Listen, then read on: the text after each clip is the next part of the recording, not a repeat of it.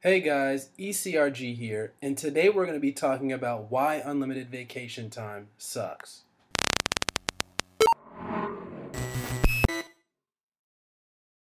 Hey guys, ECRG here, and today we're going to be talking about why unlimited vacation time sucks. Now, a lot of you guys may have seen companies have been starting to implement unlimited vacation time, or a lot of companies in the tech sector have been doing that.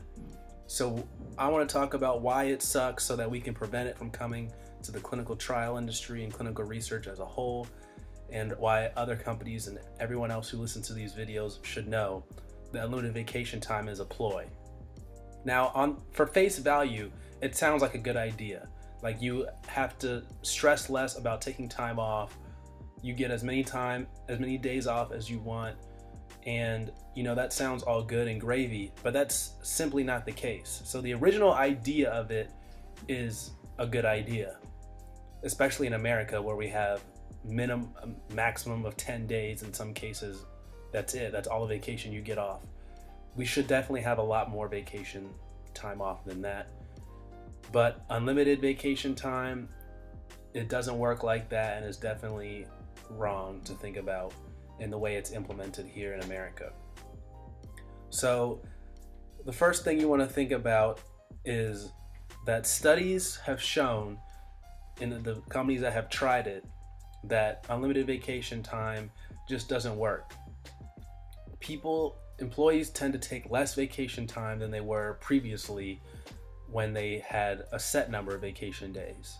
So, companies have implemented the unlimited vacation policy in order to eliminate the stresses associated with booking vacation.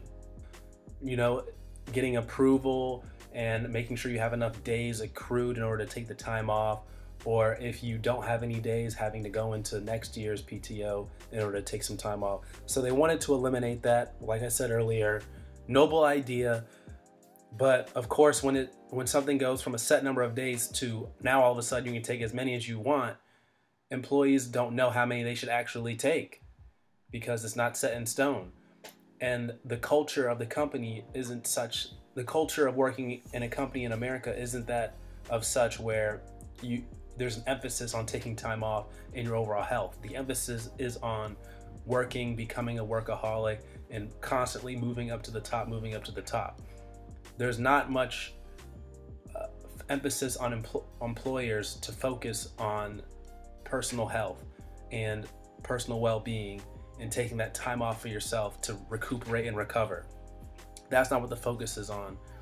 So naturally there's going to be an inclining for the employees to want to work be workaholics and so when that's the case, they're not going to take that time off.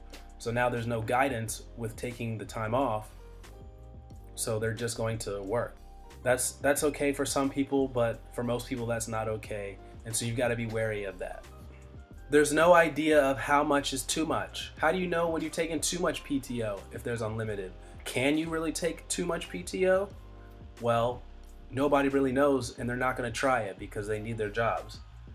So that's the downside with unlimited PTO and it's just all downside. It's just all bad because even if you do take a lot of PTO, people are going to be looking at you like you should have been there. You're going to be missing out on projects.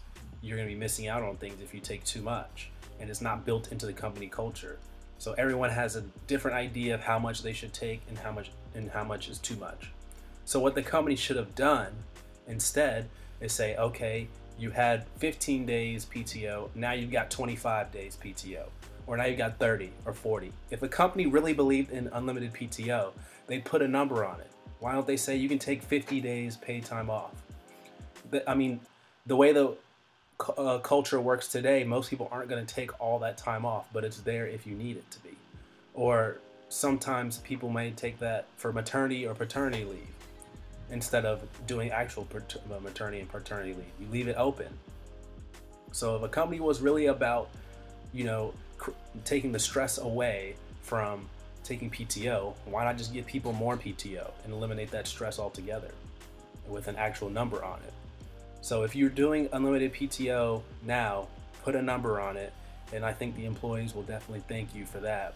So they know how much is okay to take off and they won't lose their jobs for it. Now, you guys clearly know my views on unlimited PTO. What do you guys think about unlimited PTO? Do you guys think it's helped? Do you guys know any organizations who have successfully implemented it? Please comment all this down below and let me know what you guys think in the comments down below. As always, you can like this video. Please subscribe for more videos like this. Hit that red subscribe button. Also hit the notification bell so you'll be notified every time we release a video. And I appreciate all you guys' support. You can email us at eliteclinicalgroup at gmail.com. We get back to you. Still looking for people that would like to be interviewed. Let us know about your story getting into clinical research or anything like that, or any business owners in the clinical research space who want to come on and share some knowledge and let us know about how you got into clinical research as well. All right, guys, that's it for today. Take care.